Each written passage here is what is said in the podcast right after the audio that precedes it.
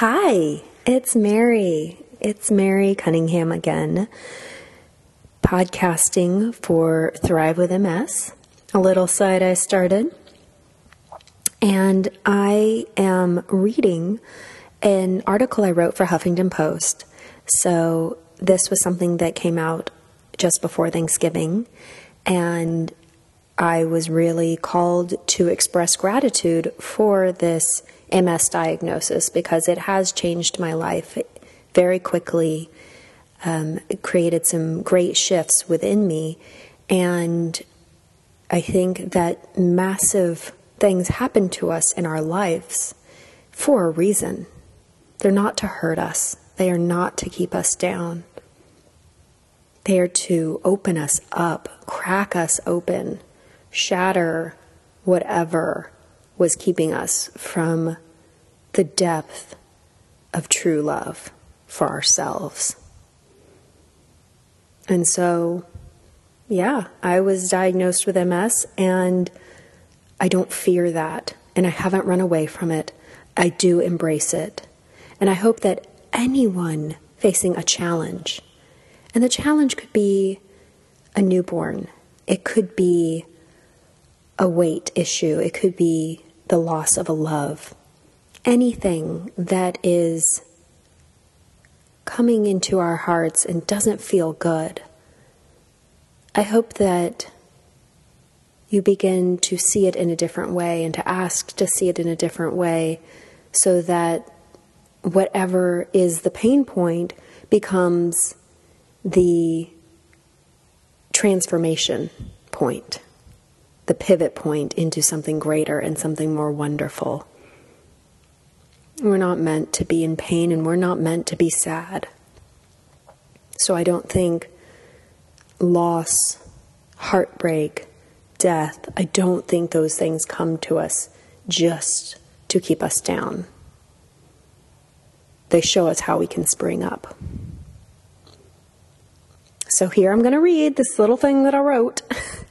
and hopefully it helps anyone else who may be struggling with MS, with another health diagnosis that's pretty scary, something that hasn't been diagnosed, or something of the brain, of the mind, of the soul, anything that is pressing upon us that does not feel light and wonderful is trying to get our attention, not so that we ignore it, and try to move past into joy, but so that we go into whatever that pain is, dismantle it, and come out in joy on the other side.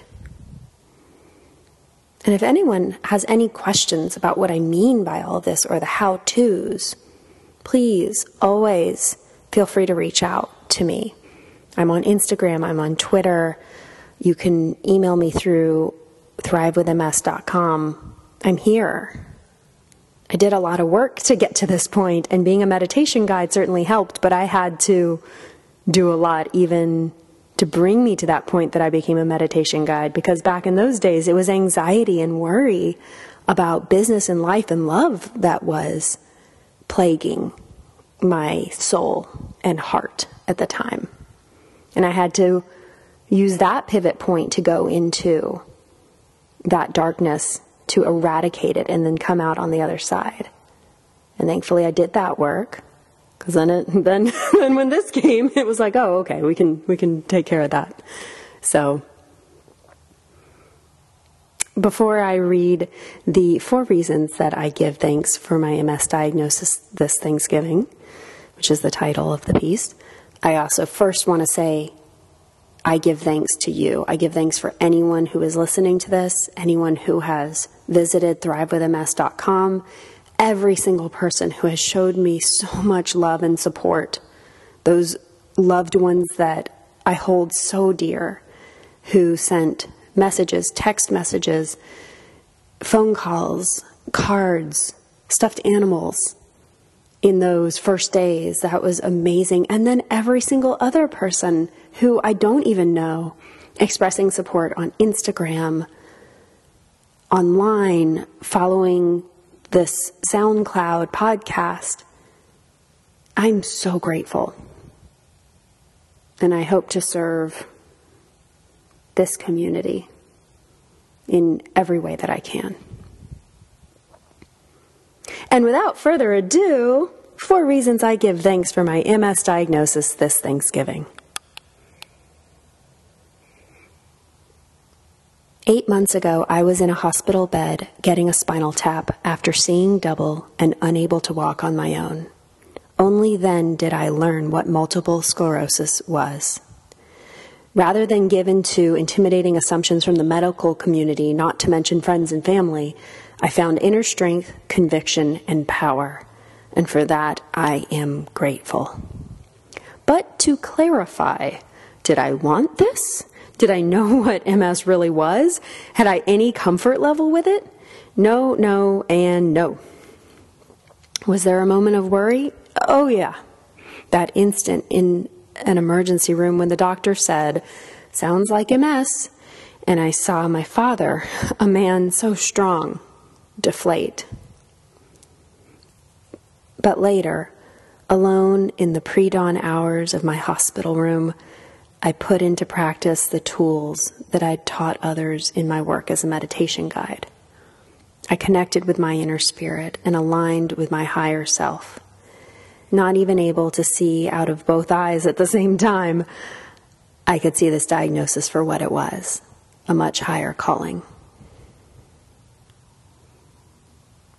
Now, when I say I'm grateful for my diagnosis, I'm not just talking about optimism. I'm not trying to, quote, see the bright side of a crappy situation. Because that means I believe it to be, well, crappy. Quite the opposite. I thoroughly live in a state of gratitude and see what I would not have were it not for this life changing diagnosis.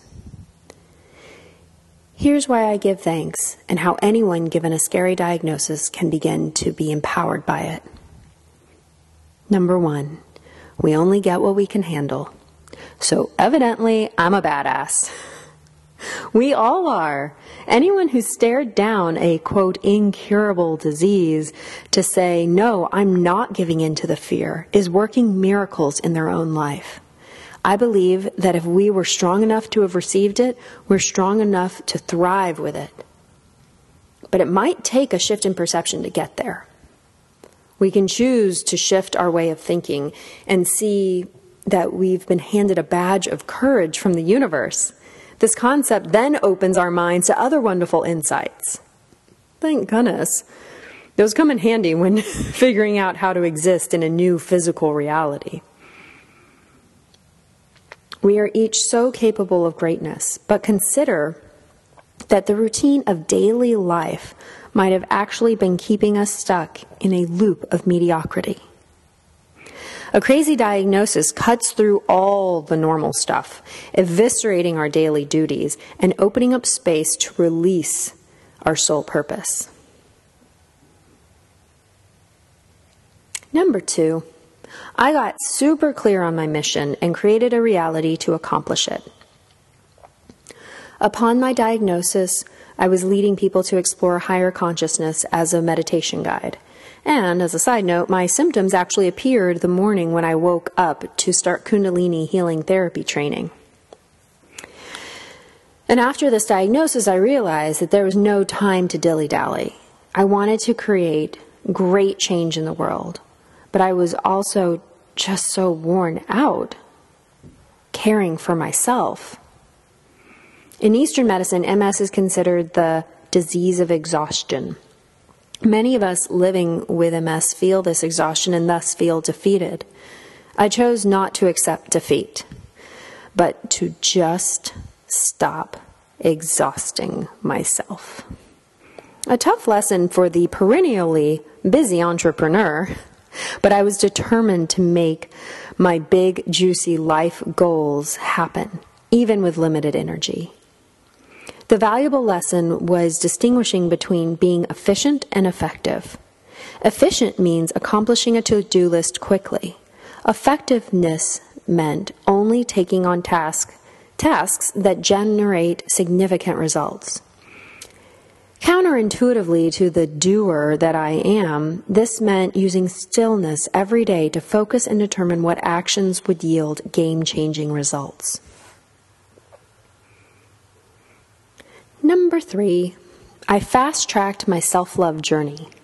MS is no joke, yet I look at this incurable disease as a call to get really clear on my physical needs because I believe that health care is self care and self care is self love. Acting in self love communicates a powerful message to the universe that rather than passively accepting the diagnosis, I will actively create the most powerful path of healing. But I had to figure out what that meant to me. MS is notorious for being specific to each individual, so the course of healing that works for me is the only one I need. Committing to self love and to listening to my own biofeedback blocked out the fear based noise that surrounds our medical system. So suddenly, sleeping eight hours and cooking kale seems super important. Am I right? Because to me, that was my healing plan. That's what I understood from my own biofeedback and from listening to my spirit. Whatever it is we're dealing with in our personal lives, consider that it comes to help us know our soul more. Let our daily rituals, these self care actions, be the physical expression of that soul knowledge. And number four, I say I love you often and mean it. It's always a good time to say, I love you.